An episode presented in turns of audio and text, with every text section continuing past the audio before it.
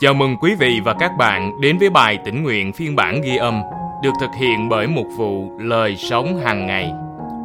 Bài suy gẫm hôm nay của chúng ta có tựa đề Thế hệ trẻ dựa trên phân đoạn Kinh Thánh nền tảng được chép trong Các Vua Nhị, chương hai mươi, từ câu một đến câu sáu và từ câu mười sáu đến câu mười chín. Trong những ngày đó, Ê-xê-chia lâm bệnh gần chết, nhà tiên tri Ê-sai, con trai A-mốt, đến gặp vua và nói: Đức Giê-hô-va phán thế này, hãy sắp đặt việc nhà của con, vì con sắp chết, không sống được nữa. Ê-xê-chia quay mặt vào tường và cầu nguyện với Đức Giê-hô-va. Lạy Đức Giê-hô-va, xin nhớ lại rằng con vẫn bước đi trước mặt Ngài cách trung tín hết lòng và làm điều thiện dưới mắt Ngài.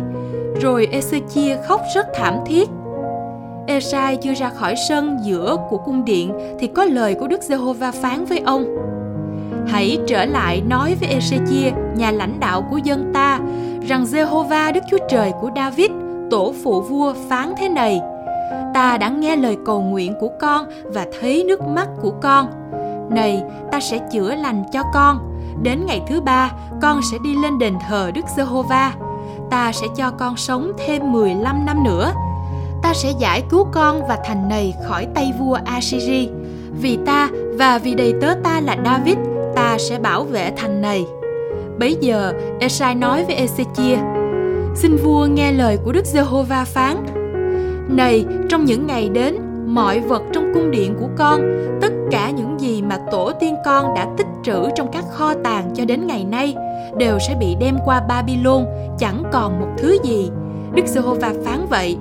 Trong số các con ruột của con, do chính con sinh ra, một số sẽ bị bắt đi làm hoạn quan trong cung vua Babylon.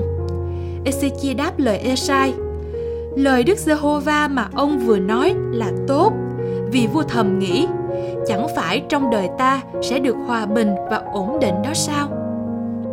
Và câu Kinh Thánh hôm nay chúng ta cần ghi nhớ được chép trong Các Vua Nhị, chương hai mươi, câu hai: Ê-xê-chia quay mặt vào tường và cầu nguyện với Đức Giê-hô-va. Năm một nghìn chín trăm sáu mươi tư, nhà môi trường học trẻ Jack Weinberg đã từng nói: Đừng bao giờ tin tưởng bất cứ ai trên ba mươi tuổi. Câu nói đó của ông đã gây ra định kiến tiêu cực trên cả một thế hệ, là điều sau này khiến cho Weinberg hối tiếc. Khi nhìn lại, ông nói, những lời tôi buộc miệng nói ra đã bị bóp méo và hiểu lầm.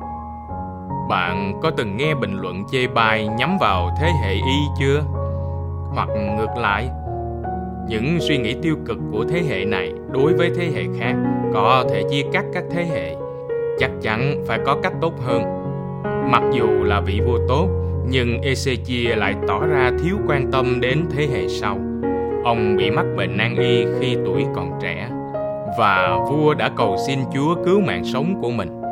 Chúa cho ông sống thêm mười lăm năm nữa. Nhưng khi Ê-xê-chia nhận được tin khủng khiếp rằng một ngày nào đó con cháu ông sẽ bị bắt làm phu tù, ông không hề có chút đau buồn hay khóc lóc. Ông nghĩ, chẳng phải trong đời ta sẽ được hòa bình và ổn định đó sao? Có lẽ vua Ê-xê-chia không quan tâm đến hạnh phúc của thế hệ tiếp theo như hạnh phúc của chính mình. Chúa đã mời gọi sống yêu thương vượt qua mọi ranh giới gây chia rẽ.